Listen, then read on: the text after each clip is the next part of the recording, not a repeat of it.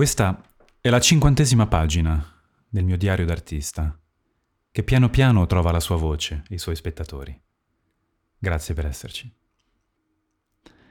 Da giovane ricordo che ero più simile ad un rivoluzionario. Mi piaceva andare contro il sistema, contro il pensiero unico. Infatti ero terribile a scuola. Un vero piantagrane. Alcuni professori, forse quelli che si rivedevano nel mio essere così bastian contrario, mi prendevano in simpatia. Erano una minoranza, ma me li porto ancora nel cuore. Se io non avessi avuto questo approccio così assoluto, così entusiasta, così rivoluzionario, appunto, non sarei dove sono ora. La stoltezza del desiderio, che porta a varcare soglie che gli altri neanche immaginano, è pericolosa. Può portare in luoghi bui, luoghi in cui sono stato, per un periodo difficile della mia vita. Ma ne sono uscito, grazie all'amore dei miei genitori, all'affetto di chi ho incontrato e anche, devo ammetterlo, alla fortuna. Una frase, nella Divina Avventura, ha colpito una lettrice. Tu esiti sempre, Cato, disse lui con tono accusatorio. Perché esiti sempre? Le cose nella vita sono chiare, o sono bianche o sono nere. Le sfumature non sono altro che incertezze mai chiarite. In questa battuta vi sono le due visioni del mondo distinte di Cato e Overton. Essi sono ai poli opposti della percezione del mondo. Cato è a un passo dalla trascendenza. Overton invece sta alla base della sopravvivenza, negli istinti della materia. Più cresciamo, più il mondo attorno a noi si tinge di grigio, si potrebbe dire, ma non perché si rattrista, bensì perché le sfumature si fanno sempre più raffinate.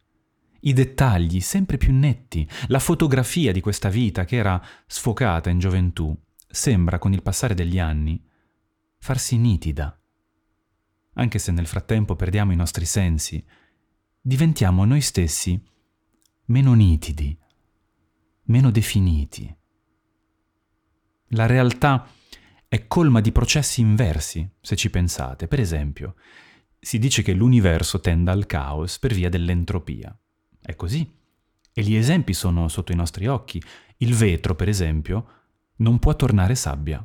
Il processo di trasformazione è irreversibile.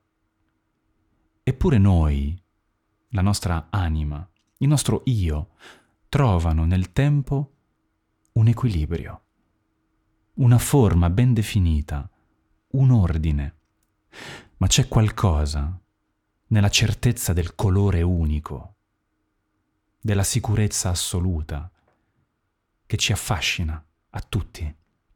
Ognuno di noi ad un certo punto ha ceduto al fascino della risposta facile. Il mondo è così perché? Questa persona si comporta così perché? Questo popolo è così perché? E così via, fino alle tenebre dell'anima. Overton, al momento dell'incontro con Cato, è ancora dominato da questo mostro dicotomico che tutto divide, bianco e nero, nero e bianco. Ma il ragazzo è anche animato da qualcosa che a Cato ormai manca, la forza della giovinezza, che sta appunto tra i contrasti netti, nelle scelte coraggiose o stupide, a secondo di chi le valuta. Overton, nel libro, avrà la forza di scegliere quello che Cato, ormai prosciugato dalla vita e dal tempo, non sceglierà. E voi? Come vedete il mondo? Ci sono milioni di sfumature oppure siete come Overton, convinti che in fondo il bene e il male esistano e che tutto ciò che sta tra il bianco e il nero non sia altro che una scusa?